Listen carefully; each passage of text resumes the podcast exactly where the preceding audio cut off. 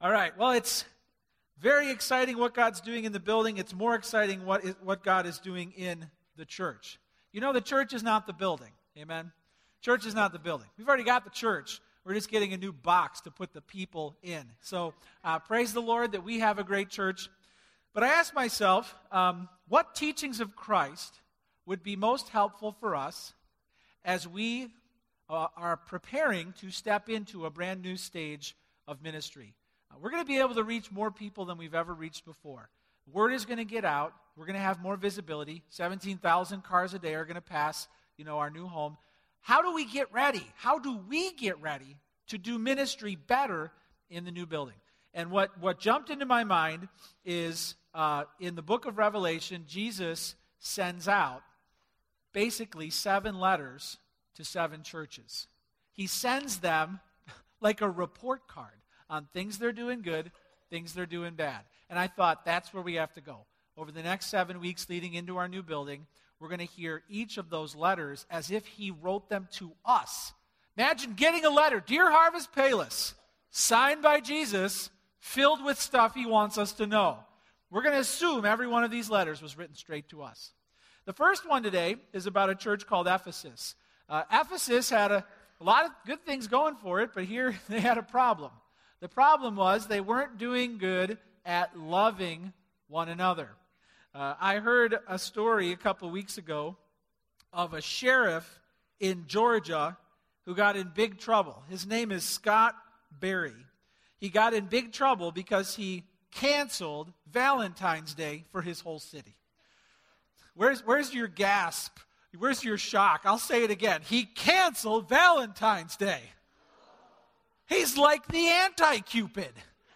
The nerve of this man. He went on Facebook and canceled it because there was this nasty ice storm on Wednesday leading into Thursday. He actually said, I, I free all of the men of the responsibility of giving their wives, girlfriends, and fiancés gifts this Valentine's Day. How do you think that went over? Angry phone calls, angry emails. This guy is like in big trouble. Why? Because he took the love out of Valentine's Day. No one does that. So, the church in Ephesus, get this, they were in big trouble with Christ because they took the love out of the church.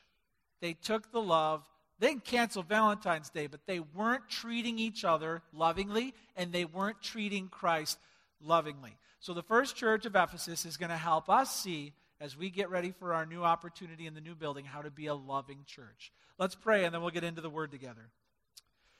Father, we just still are rejoicing at what you've done in our church and in our hearts. Praise you for your faithful provision. We call upon you, Lord, to now faithfully provide all of our needs getting into this building. But we don't want to get distracted. Father, we don't want to see bricks and mortar. We want to see people, people who you love. And we want to see you. So keep us focused on you, on your word, on your priorities, on your kingdom for your glory and help us today to get after that. In your name, amen. All right, turn in your Bibles to the book of Revelation, chapter 2. Book of Revelation, chapter 2. Don't get all excited. We're not going through the book of Revelation. Some of you are like, oh, we're going to learn about the end times? No. Congratulations, by the way. Did you hear? You know, last year we had that Mayan apocalypse that didn't happen. Did you hear there was supposed to be a Viking apocalypse yesterday? The, the whole world was supposed to fall into the sea, and then two people were supposed to rise up from the underworld to repopulate the earth. Glad you survived it. it didn't happen. People always are guessing how the world's going to end. Hey, read the book of Revelation. Don't be afraid of it. It's an awesome book to read. Uh, you should read it because it tells you how the world's going to end. But in the first couple chapters, what we find is Jesus giving a revelation to the Apostle John, and he, he starts by reminding John who Jesus is. Then he talks to seven different churches. Then he gets to what's going to happen in the future. That's how the book is laid out. We're just going to stay in chapters 2 and 3, uh, which won't give you nightmares about dragons and stars. A little bit of background, just a little, because we're not going through the whole book. John was an apostle. He knew Jesus. He was the apostle that Jesus loved. He had a very special relationship with the Lord. He wrote the book of John, First John, Second John, Third John, Revelation, got to contribute as an author to the Bible. How are you going to spend your retirement? John spent it exiled on an island called Patmos, where he was put because of his faith in the Lord. Exiled. No golf. No crossword puzzles. No nothing. No fun. Nothing. That's where he was, and he was there because of Jesus. While he was on this island, Jesus gave him what's called a vision or a revelation. It's one way God can transmit truth. He just, boom, handed him this, this very vivid portrayal of something that's real. Uh, and based on that, that's where the book of Revelation came from. So check out Revelation 2, verse 1, where it says this To the angel of the church in Ephesus, write, the words of him who holds the seven stars in his right hand, who walks among the seven golden lampstands. Okay, listener's guide here. To the angel, uh, the angel means messenger. The word angel simply means messenger. So sometimes messenger means heavenly messenger, like a real angel with the wings and the halo and all that, but it doesn't always mean that. In this context, it's probably best to see it as a human. Uh, probably the primary spokesman in the church, uh, the pastor or the preacher, to the angel of the church in Ephesus. Um, the words of him who holds the seven stars in his right hand. Uh, the star also refers to uh, that person um, who is the primary messenger, and, and the lampstands refers to the churches. Check this out. Here's a map of the region. And uh, while it's small print, what you see here is that little bubble down there, that text bubble, that's Patmos. So that's where John was exiled. That's where he was writing from. Not a great place to live. Now, uh, you can kind of see where the word Asia is. It's not Asia as you know it, it's just Asia is what uh, this was called um, back in this day. But uh, around there, you see seven little green circles, and those are the churches that Jesus decides to talk to. All right, and Ephesus is the closest one in the lower left hand corner. Um, and Jesus sends this message to these seven churches, but what John sees is he sees the Lord.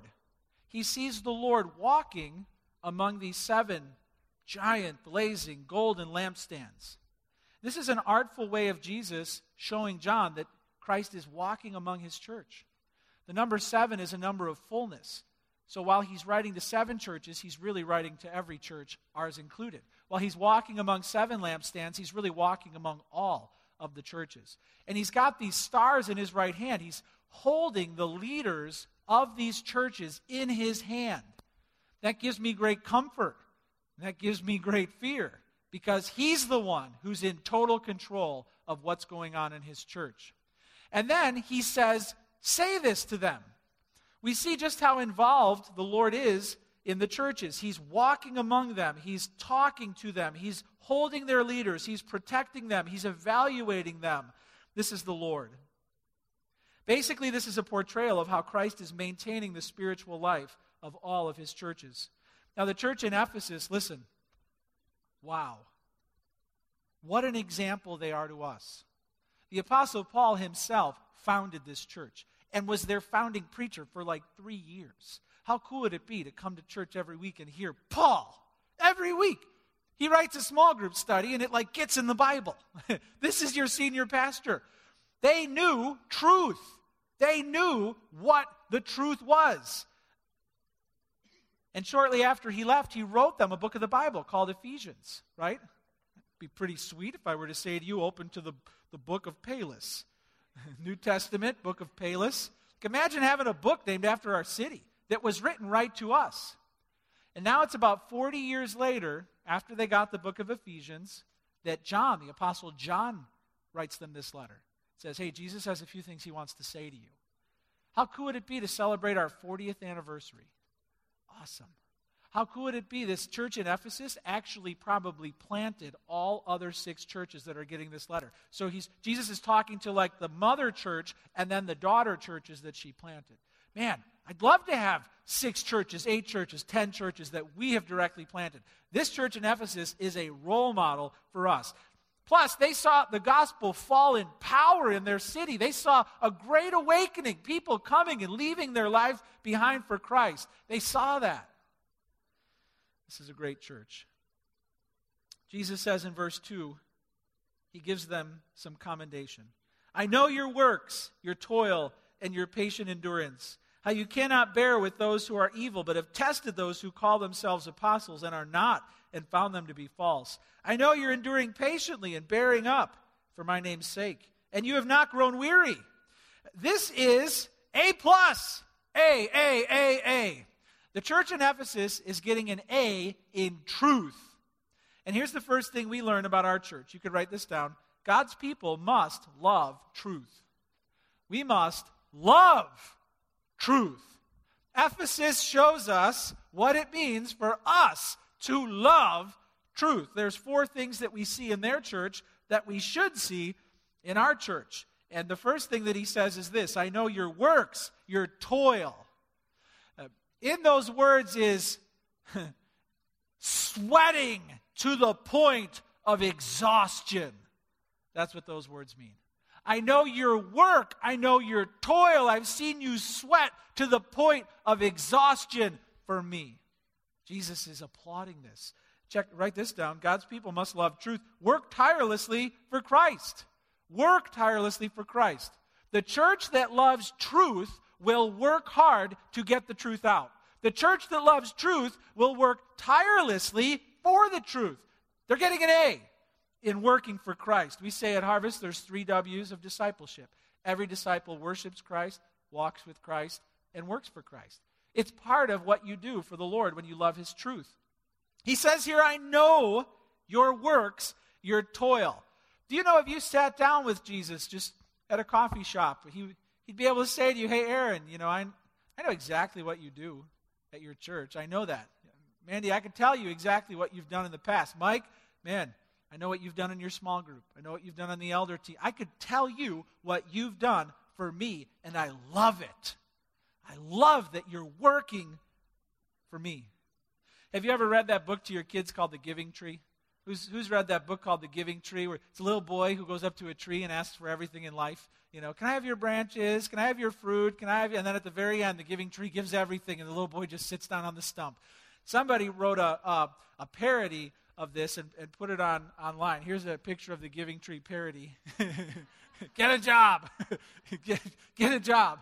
Nobody loves a freeloader, right? Nobody loves it when somebody else is doing all the work. And in churches, commonly, there, there are a few people doing all the work, and the most people are just enjoying the labor of others.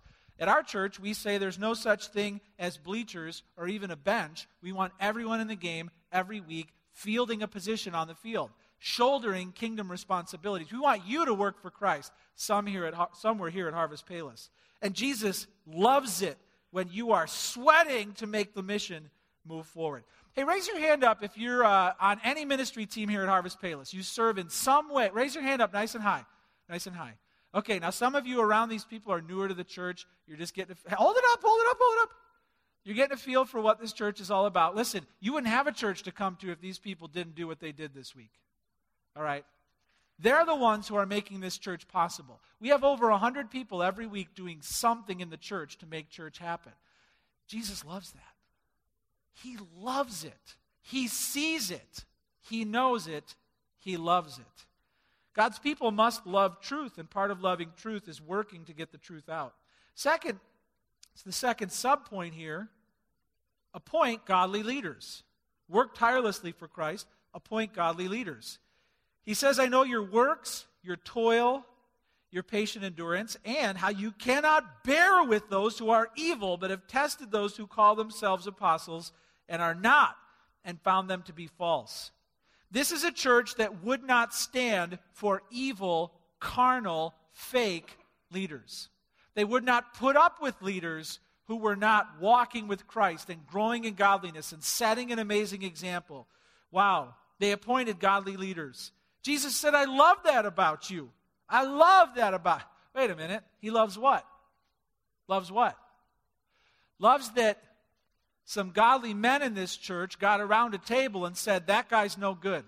What he's doing to our church is no good. We need to get him out of here. And Jesus says, I love that. Because he was no good and he was doing bad. He was feeding poison in our children's ministry. He was polluting our youth ministry. Who knows? He was in his small group leading them astray. We don't know. Out they went. And Jesus said, I love that you did that. You didn't put up with those men and what they were doing to our church. In our church, we strive for our leaders to set an example in every way. Our leaders aren't perfect, but they're godly. We meet once a month and we hold each other accountable to how we're leading. We even have a leadership covenant that we all sign.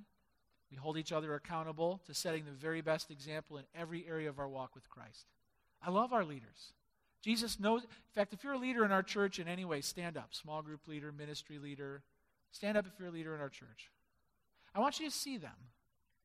All right? These are people who are doing more than just serving. They're leading, they're coaching, they're shepherding. They're putting in so much time throughout the week to care for you. And I know you've been blessed by some of these leaders. You can go ahead and sit down. Christ sees you, He knows your heart, He loves what you're doing for His church. God's people must love truth. That means working tirelessly for Christ. That means appointing godly leaders. Here's the next one clinging to sound doctrine. Write that down. We must cling to sound doctrine. We must cling to sound doctrine. He says, You have tested, verse 2, you have tested those by what? By the truth. Who call themselves apostles and are not. You found them to be false. By sound doctrine, by doctrinal purity, they have purged the church of false teachers. Uh, the church that allows false teachers on the stage, the church that tolerates and justifies sin in the lives of the leaders, the church that puts up with, with theological bickering over non issues, breaks Christ's heart. But the church that loves truth will cling to sound doctrine, will promote sound doctrine. And hey, hey, there are some people in this church who are gifted at saying, hey, something smells fishy there. That what that person's teaching sounds not right. That's not in line with, hey, we need people like you. We need the voices of truth. Christ loves when that happens. Work tirelessly for Christ. Appoint godly leaders. Cling to sound doctrine. Here's the last one. Patiently endure attacks on our truth. Patiently endure attacks on our truth. Jesus says in verse 3 I know you are enduring patiently and bearing up for my name's sake, and you have not grown weary. You know, in Ephesus, you became a Christian instantly. You had problems at work, you had problems in your home, you had problems everywhere. You left your Jewish roots behind, you left your Greek roots behind, it doesn't matter. You had a bad name from the beginning. Do you know in the church in Ephesus, in the book of Acts, there was a two hour long riot in the theater because the silver unions were upset that they didn't have as much business making their idols because people were throwing them away and worshiping the one true God. It caused a union uproar that filled a theater of men and women shouting for two hours straight in anger. Welcome to Ephesus. You think these believers had to be strong? You think they had to be able to say at a family party or in a classroom or at the water cooler, hey, yes, this is what I believe? Go ahead, tell me what you think, but you're not going to change me. This is my truth. They were strong. They stood up for the truth, they endured attacks on the truth. And if you're a Christian, you'll feel it. You'll feel the pressure. In fact, the word here means remaining under crushing pressure. You remain under crushing pressure for my name's sake. Maybe it comes from a parent who can't believe this is what you're doing with your life. Maybe it comes from a teacher who can't believe that this is the trash that you think. Maybe it comes from a friend of yours who can't believe those are the morals you're going to live by. Pressure, pressure, pressure to what? To bail, to quit, to give up, to cave in. Jesus says, I know. I know the pressure. And I know you've stood up. You haven't grown weary. You've been strong.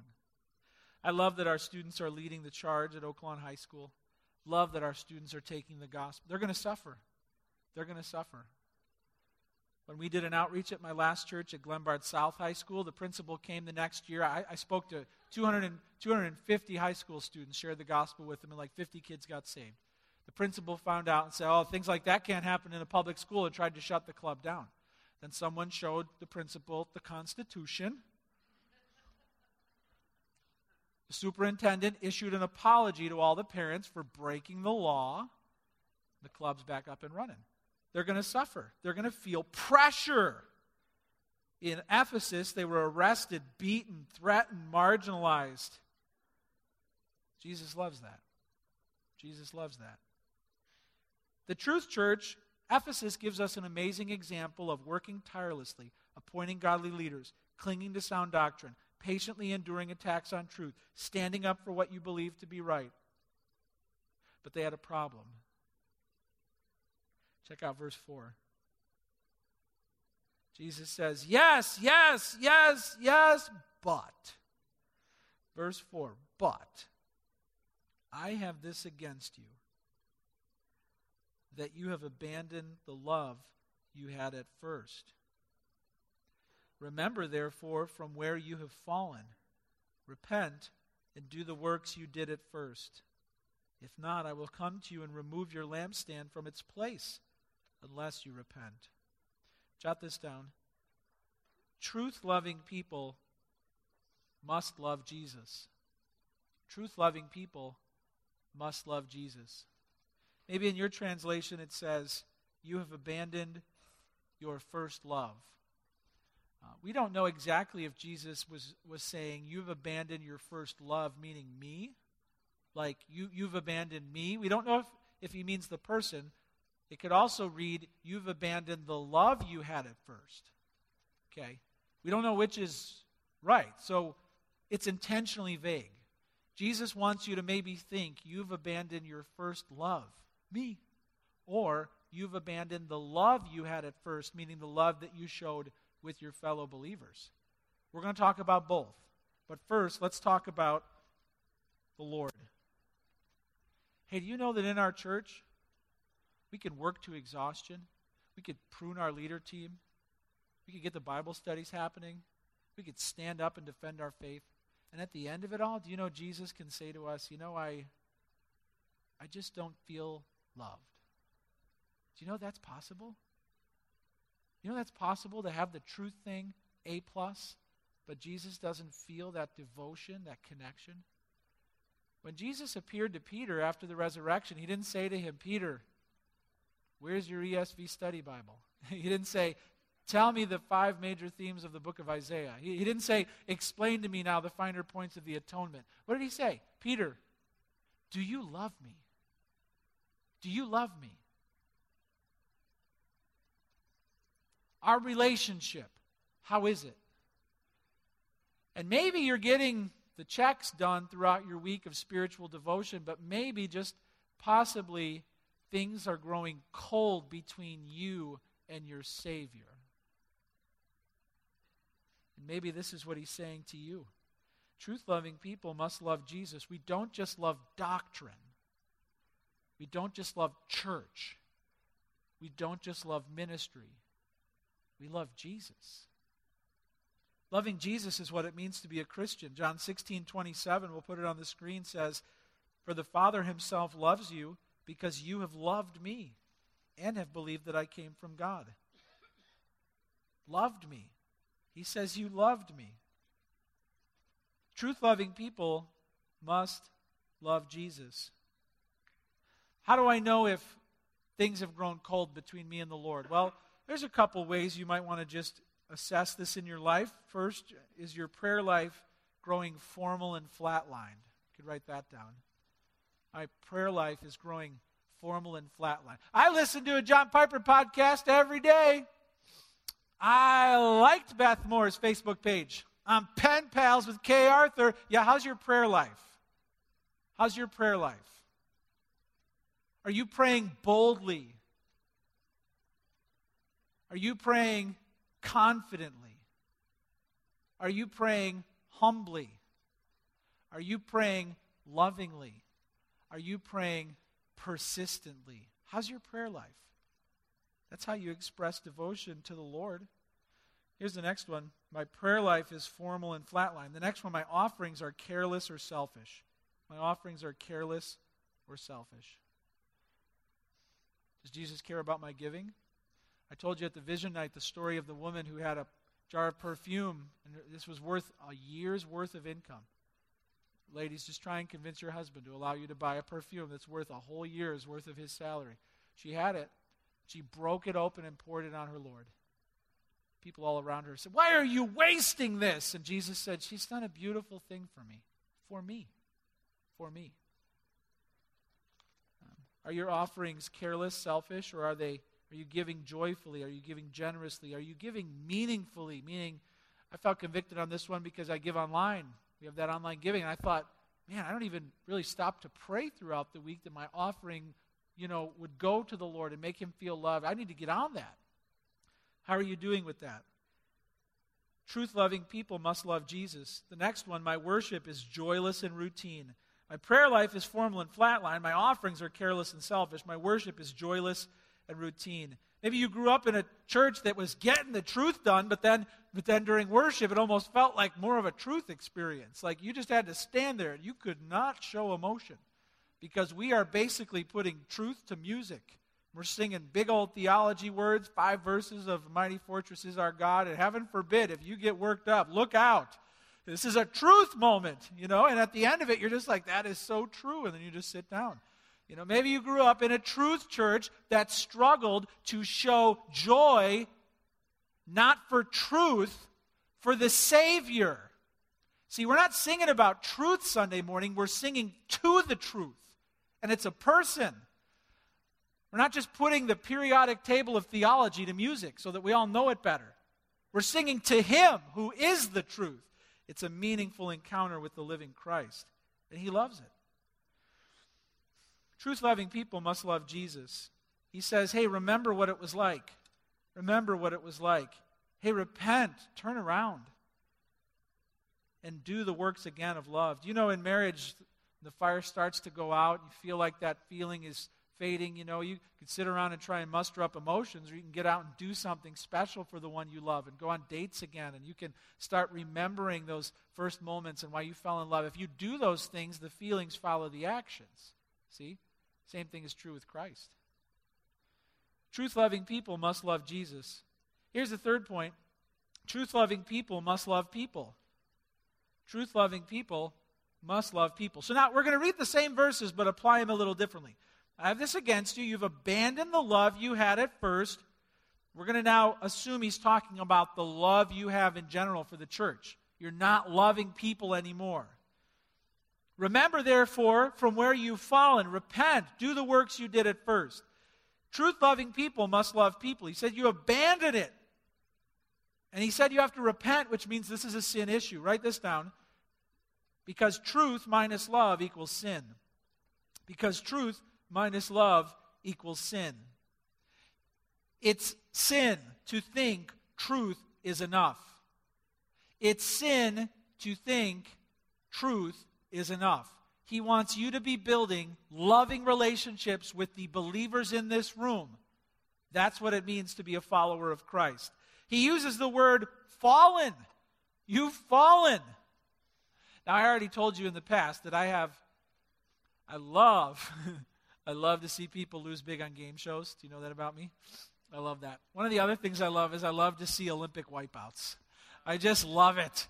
I love to see them fall. You love it too. So I put a couple pictures together. Check this out. Here's some Olympic wipeouts.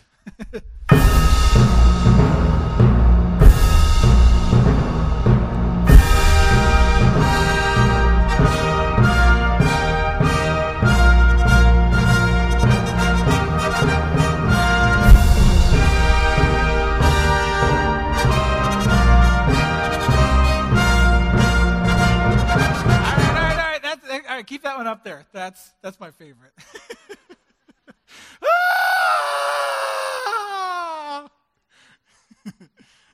okay, all right. Now I'm going to leave that up there just for a moment because Jesus uses the word fallen. This guy fell. He's falling a long way. And if as a church we get the truth thing going, and we fail to get the love thing going, that is us. That's us. If you, as a believer, get the personal discipleship thing going, get the knowledge thing going, and fail to get the community thing going, that is you. We get people all the time who come to our church and they just think that discipleship is learning more, learning more, learning more. That's them. They're wrong. That's not all it's about. And if we fail at the truth, we if we fail at the truth, we fail, but if we fail at the love, we fail too. If you read the book of Ephesians, you can almost sense that the Apostle Paul thought this church might struggle with love. Pretty much the second half of the book is all about how to be loving. They must not have read that part. He talks about talks about humility and gentleness and patience and speaking the truth in love and walking in love and being imitators of God. He talks about husbands loving their wives as Christ loved the church. The last verse of the whole book is grace to those who love Jesus with love incorruptible. But they only picked and choose the parts they wanted to read. And 40 years later, the Apostle John had to thump them on the head because they still weren't getting the love thing going. All right? And many people, this can be a blind spot. So if you're more of a truth person, maybe this is for you. Truth minus love equals sin. Jesus is not fine with you passing on building loving relationships in the church. I've got friends at work. Not the same. I love my family. Eh. In the church. In the church. Building loving relationships in the church is what he's after. Jot this next one down. Truth loving people must love people because God will judge the loveless church. God will judge the loveless church. He will hurl us down, careening out of control, flipping end over end, if we don't love. He says he will remove the lampstand.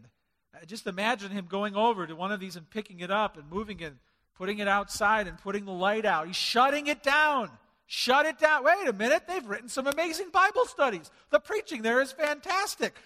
Shut it down. Shut it down. Shut it down. Why? Because they got an F in love. And it's not good enough. God will judge the loveless church. Uh, I think each one of us sitting here this morning gets to decide if we're a loving church or not. We get to decide. We're a young church. Concrete is still hardening. Our values are still forming. And we can be a casual, disconnected, cold, brittle church, or we can be a loving, deeply rooted, closely connected church. It says, do the work, repent, remember what it was like, do the works of love. Well, what does that mean? Um, here at Harvest, we say that, uh, that the primary care happens in our small groups. So if you want to feel loved by other believers in this church, it'll happen in small groups. That's the place where primarily people will use their small, their uh, spiritual gifts to serve you.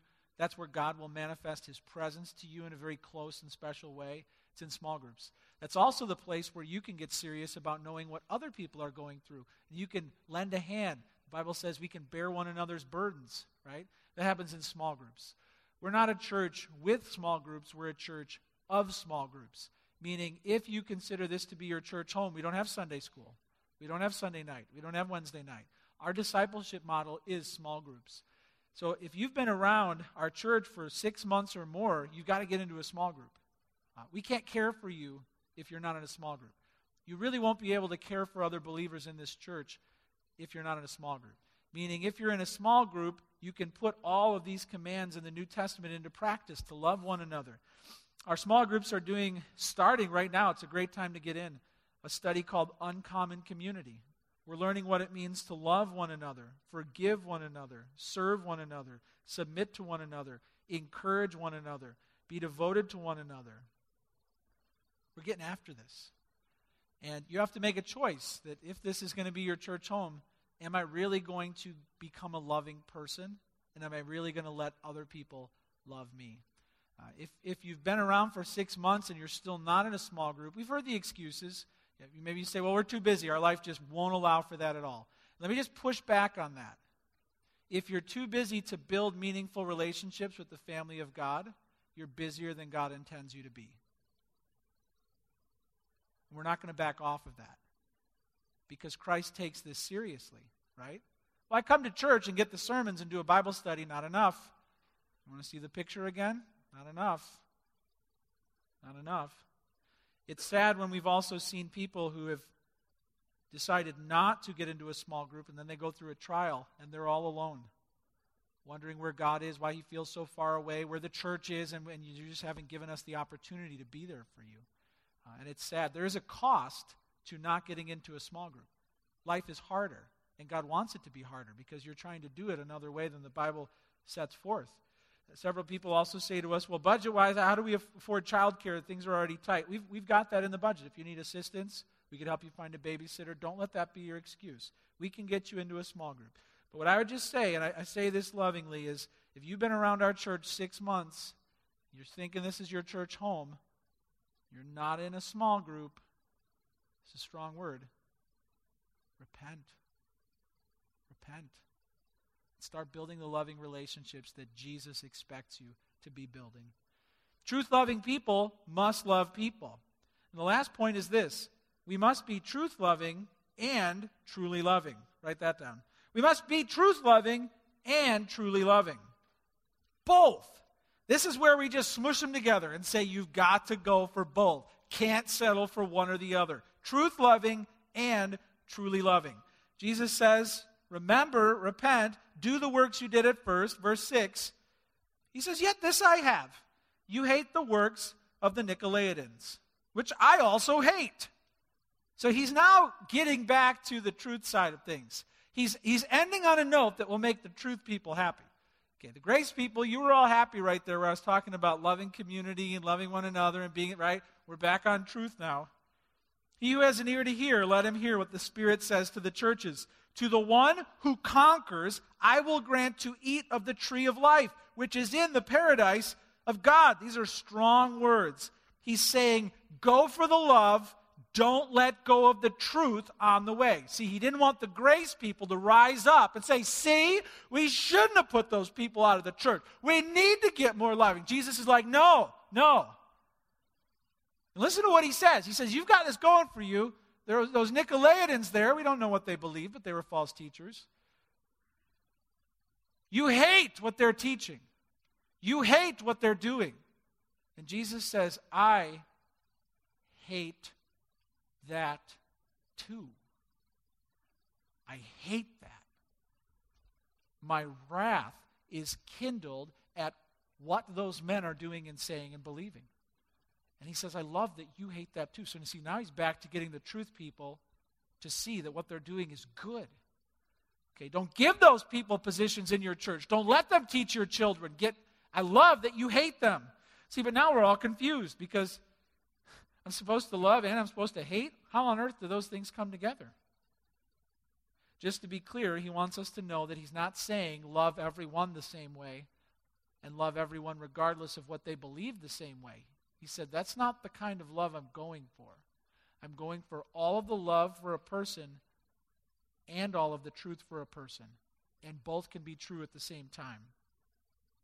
I read a quote by G.K. Chesterton. I think he really does a great job of blending this idea of Christians we're supposed to love and we're supposed to hate. He does a good job of bringing these together. He says this What we need is not the cold acceptance of the world as a compromise, but some way in which we can heartily hate and heartily love it. We do not want joy and anger to neutralize each other. We want a fiercer delight and a fiercer discontent. We have to feel the universe at once as an ogre's castle to be stormed, and yet as our own cottage to which we can return at the evening. We must be much more angry with theft than before and yet much kinder to thieves than before. There is room for both wrath and love to run wild. That's good. It's both. We're supposed to hate all that opposes God, loathe it. We're supposed to abhor what is evil, the book of Romans says, to cling to what is good. We're going for both. And Jesus says that truth people are going to love this. Jesus says, To the one who conquers, heaven is waiting. Listen, we need to face this. Jesus is giving a big amen to the truth people. We will win. The word is conquer. When Jesus comes back, he's not coming back to dispense bread from heaven. He's not coming back to sit down and to tell people how to get He's coming back as a conquering, reigning, ruling king with the sword of truth coming from his mouth to destroy all those who have not believed the gospel and who are standing against them. All right? And you need to understand deep in your soul as you're taking it for the truth and as you're being opposed and as you look at what's going on in the world and it appalls you, we will win and they will lose. And when Christ comes back, he will destroy everything that is set against him and establish his kingdom. It will be awful. It will be tragic. It will be bloody. It will be horrific. And all the grace people are like, I think I'm going to be sick. That's why we need both, because he's coming back. And there is a limited group of people who will get into the paradise of God, and it's our job to get the truth out to them lovingly so that they can be saved. That's our job. How do these two things come together? The most loving thing you can ever do is lead someone to the truth of Christ. To give them anything less is unloving, given the eternity that's coming. The most truthful thing you can ever do is lead someone to the love of Christ because he is the truth. You can give them all the facts and Bible studies and points and arguments, but if you don't give them the person, you haven't given them the truth. We're going for both. We want to be a church filled with truth, passionate about truth, defending the truth, knowing that the eternity of souls is at stake. And we want to be a loving church, caring for one another on a weekly basis, involved in each other's lives. It's both. Jesus came from the Father full of grace, full of truth. That's what we're going for. Let's pray.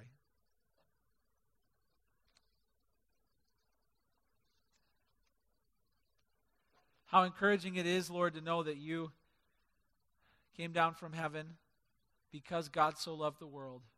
Thank you for your love, Father. Jesus, forgive us for when we allow our relationship with you to grow cold. When we're just going through the motions, just behaving ourselves because we know right and wrong, but we're not giving you our heart, our Lips may be praising you, but our hearts are far from you. Jesus, forgive us for that. We want you to know that we love you. We are passionate about you, our relationship with you. You are our King and our friend and our Lord. Forgive us for when we don't love one another. Forgive us for prioritizing our own lives, getting too busy, distracted, crowding out our family members who we will see forever in heaven. Uh, Lord, help us to be a church with deep roots and strong bonds. Help us with that. Father, as more and more people find us and start joining, pray that you would help them to get connected. Help us to be close to one another. Increase the number of leaders we have, small group leaders and flock leaders. Help us, Lord, to care properly for your sheep and yet help us to not let go of the truth. Jesus, we know that the trumpet will sound, the dead will be raised, you will return, judgment will be handed down. We can't lose sight of that. Help us to protect the doctrine, guard the leadership, and get the gospel out. Praise you for entrusting it into our care. May we be good stewards as your Spirit leads us. In your name, amen.